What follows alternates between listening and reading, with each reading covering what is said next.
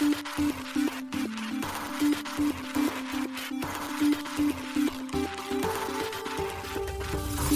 しい経済ニュース。この番組では現当社のメディア新しい経済が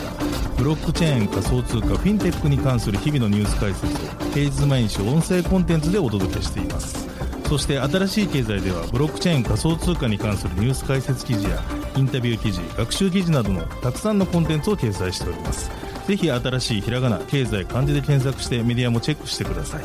そして LINE 公式アカウントではメディアの更新情報を配信しております。LINE 公式アカウントにもぜひご登録ください。この番組は株式会社フィナンシェの提供でお送りします。フィナンシェはスポーツチームやエンタメプロジェクト DAO などのトークンを購入して支援ができる新しいクラウドファンディングサービスです。サッカー J リーグ野球バスケなどのプロスポーツチームをはじめ映画やアイドルインフルエンサーなど100以上のプロジェクトのトークンがフィナンシェで購入できます。さらにトークン購入者はプロジェクトに応じたキャンペーンの参加や NFT などの特典もぜひ iOS や Android でフィナンシェのスマホアプリを入れて新たな応援体験を味わってください。あなたの夢がみんなの財産になる。フィナンシェ。現当社新しい経済編集部の大塚です高橋ですはい本日は4月の27日木曜日です今日のニュースいきましょう三菱 UFJ 信託とデータチェーン、ステーブルコインによるデジタル証券のクロスチェーン決済による技術検証に成功。DMM ビットコインが日本アイドルトークン NIDT の取引を一部制限。本日正午に再開か。アップルがエピックゲームス訴訟でアップストア外部決済容認の命令受ける Web3 企業に恩恵あるか。アメリカデロイト暗号資産ブロックチェーンに特化した人材を300名超のポジションで募集。バイナンス US がアンストッパブルドメインズに対応、ドットバイナンス US をローンチ。バイナンス、イーサリアムのリキッドステーキングトークン WB イーサ発行へ。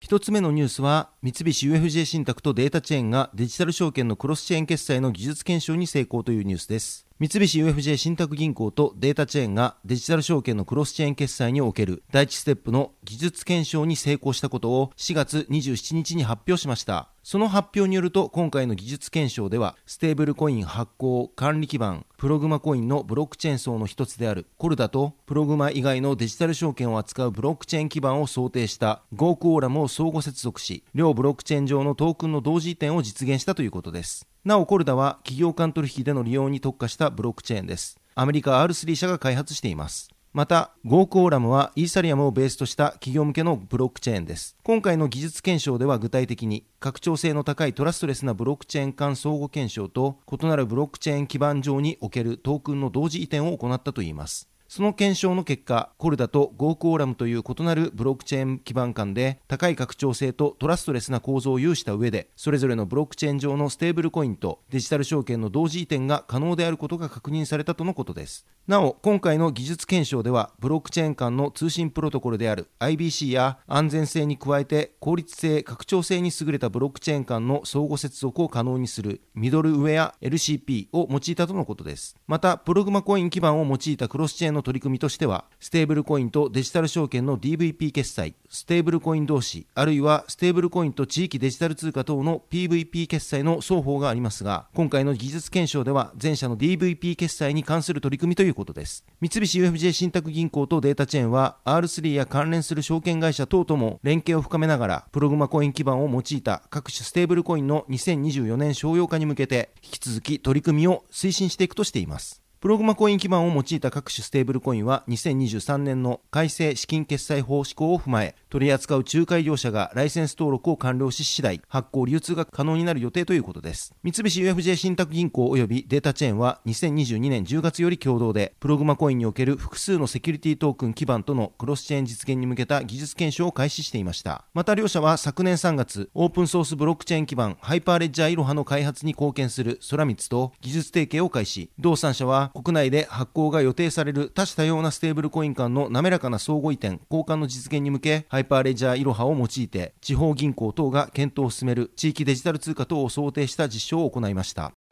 続いてのニュースは NIDT の取引が一部制限されるというニュースです。国内暗号資産取引所 DMM ビットコインが4月26日19時より取り扱い開始した日本アイドルトークン NIDT の取引について同日23時より一部制限を行いました。この制限は買い注文が不可、売り注文のみ可となっています。NIDT は国内4例目の IEO 案件となった暗号資産です。同暗号資産の IEO は DMM ビットコイン及びコインブックにて実施され、26日正午より先行してコインブックで取り扱いが始まりました。ただし、コインブックで NIDT の現物指値注文取引を開始した直後に IEO 価格だった 1NIDT イコール5円から値段は急落。同日13時30分には1.91円。この記事執筆時点、4月27日11時半では2.85円となり、24時間でマイナス43%下落しています。ちなみにこちら、その後動きがありましたので、追加で収録をさせていただいております。この音声の収録時間、4月27日17時においては、NIDT の価格は5円まで上昇し、24時間の高値は6.3円、安値は1.4782円となっており、その変化率は152.53%を記録しました。つまり、販売価格から急落した NIDT の価格は、現在5円を取り戻しています。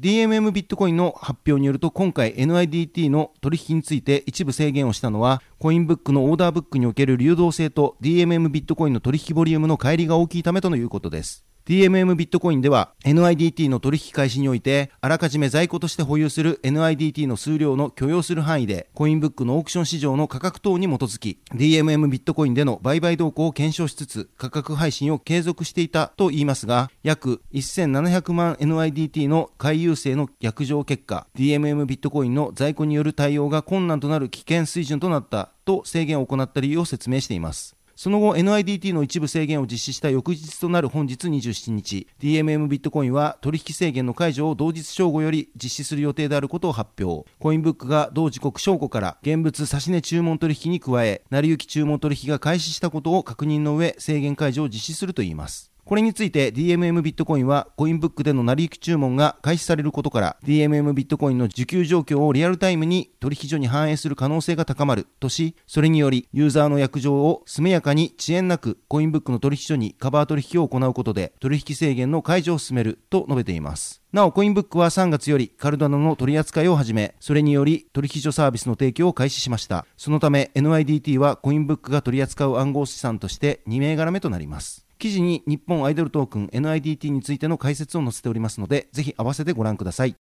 続いてのニュースは、アップルがエピックゲームズ提訴でアップストア外部決済容認の命令受けるというニュースです。エピックゲームズがアップルに起こした反トラスト法、独占禁止法の訴訟は、アップルが10件中9件の控訴裁判に勝訴する形となりました。4月24日の判決で明らかとなっています。この裁判は2020年、米国連邦地方裁判所にエピックゲームズがアップルを提訴したことで始まりました。エピックゲームズはアップストアでのアプリストア課金時に徴収される30%の手数料を不服とし、それを回避するため、ゲーム内アイテムをエピックゲームズのウェブサイトで購入できるようにしました。それを受けアップルはエピックゲームズが規約違反を犯したとして同社人気ゲームのフォートナイトをアップストアから削除。これによりエピックゲームズはアップルを提訴し、アップルはこれを反訴していました。一審の判決でエピックゲームズは外部決済導入時に得た1200万ドル日本円にして約16億円の30%をアップルに対し支払うよう命じられました。ただしアップルは規約変更の上外部決済を認めるよう指示されています。います。この判決に対し、アップルは外部決済を容認する規約の変更を不服とし、上訴を申請。それを受け、エピックゲームズは、アップルが反トラスト法に違反しているとして上訴しました。しかし、控訴裁判の判決は、一審判決から覆らず、アップルは外部決済を容認する規約変更に応じるよう求められています。また、エピックゲームズの主張はほとんどが却下されました。もし、アップルが規約の変更に応じれば、暗号資産や NFT アプリ開発者が恩恵を受けることになるだろうという見方もあります。エピックゲームズの CEO であるティム・スウィーニー氏は4月25日のツイッターで、アップル第9巡回裁判所で勝利をしたことを伝えましたが、幸いなことにアップルの反ステアリング条項を却下した裁判所の肯定的な判決により、iOS 開発者は消費者に外部決済を行うことができる。私たちは次のステップに取り組んでいるとツイートしています。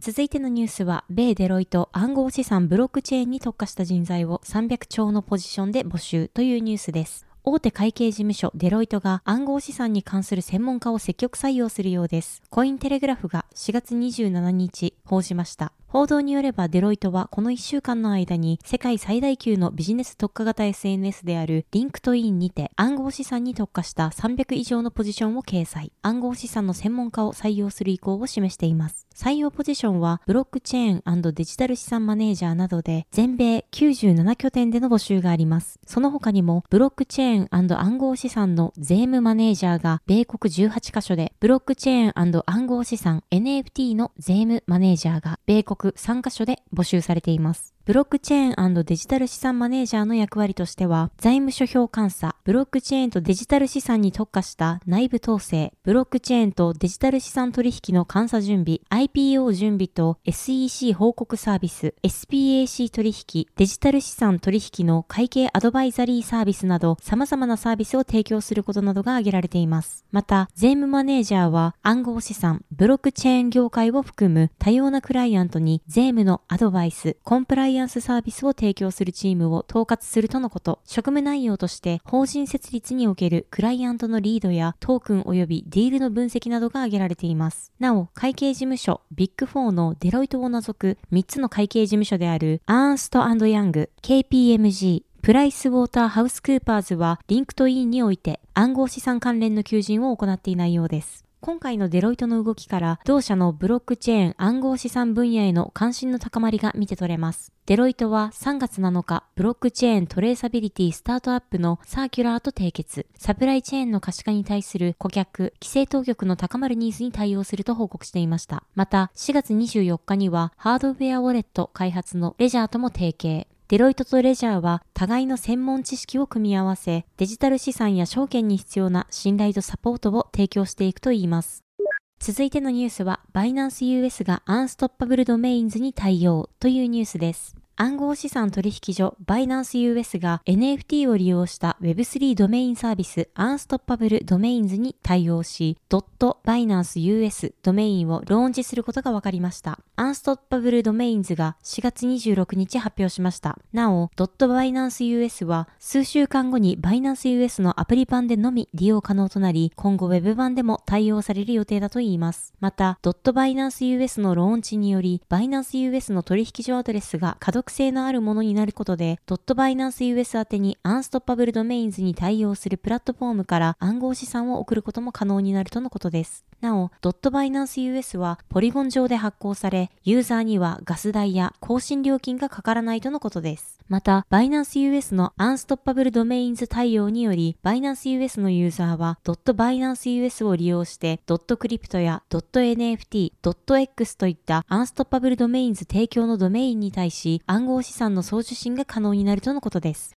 続いてのニュースは、バイナンスが WB イーサ発行へというニュースです。大手暗号資産取引所バイナンスがイーサリアムベースのリキッドステーキングサービス用のトークン、ラップドビーコンイーサ、WB イーサを発行することを4月24日に発表しました。バイナンスは2020年12月からリキッドステーキングサービスを提供し、イーサリアム2.0のステーキングに対応する B イーサを発行していました。B イーサはバイナンスを経由してイーサリアム2.0のステーキングに参加したユーザーに発行されたトークンです。B イーサはバイナンスのスポットウォレットの B イーサ保有量に基づいてイーサリアムネットワークから B イーサの形でステーキング報酬が受け取れます。今回発行される WB イーサはこの B イーサをラップしたトークンです。WB イーサを利用することでバイナンスが提供するリキッドステーキングの報酬を得ながら DeFi 分散型金融での運用が可能です。また WB イーサはイーサステーキングサービスのその日の APR 年間3利回りに従ってイーサリアムネットワークからステーキング報酬を WB イーサの価格の増減という形で毎日獲得できるようになっています。イーサリアムは4月13日に大型アップグレードシャペラを実施し、ステーキングされていたイーサを引き出せるようにしました。これを受け、リキッドステーキングプロトコル側も資金を引き出すことを可能にしました。